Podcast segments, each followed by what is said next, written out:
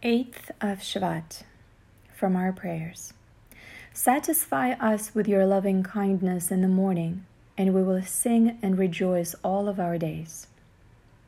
If in the morning or in the early days of our lives we can be the beneficiaries of manifest divine loving kindness, then we are more likely to be free of emotional distress the rest of our days. This would seem to be a prayer that we say for our children's sake, because as grown ups, the morning of our lives is behind us. While we pray to God to show His loving kindness to our children, we must remember that as parents, we also bear a great measure of that responsibility.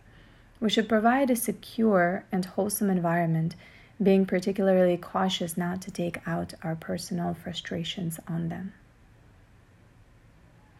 from the sages Israel, the Torah, and the Holy One, blessed is He, are all one. Rabbi Yaakov Yosef of Polona said that God is absolute unity, a pure oneness rather than a composite unit.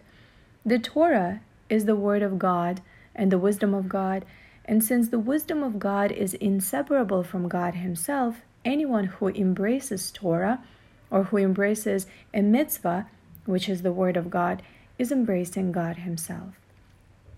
This is nothing less than mind boggling.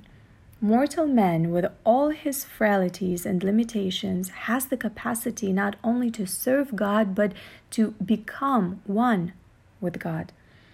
Because man has free will, he can choose to transgress the divine commandments. But one should be aware that in doing so, he not only is remiss in the service of God, but also detaches himself from Him. Rabbi Schneur Zalman points out that no rational person would willingly separate himself from God.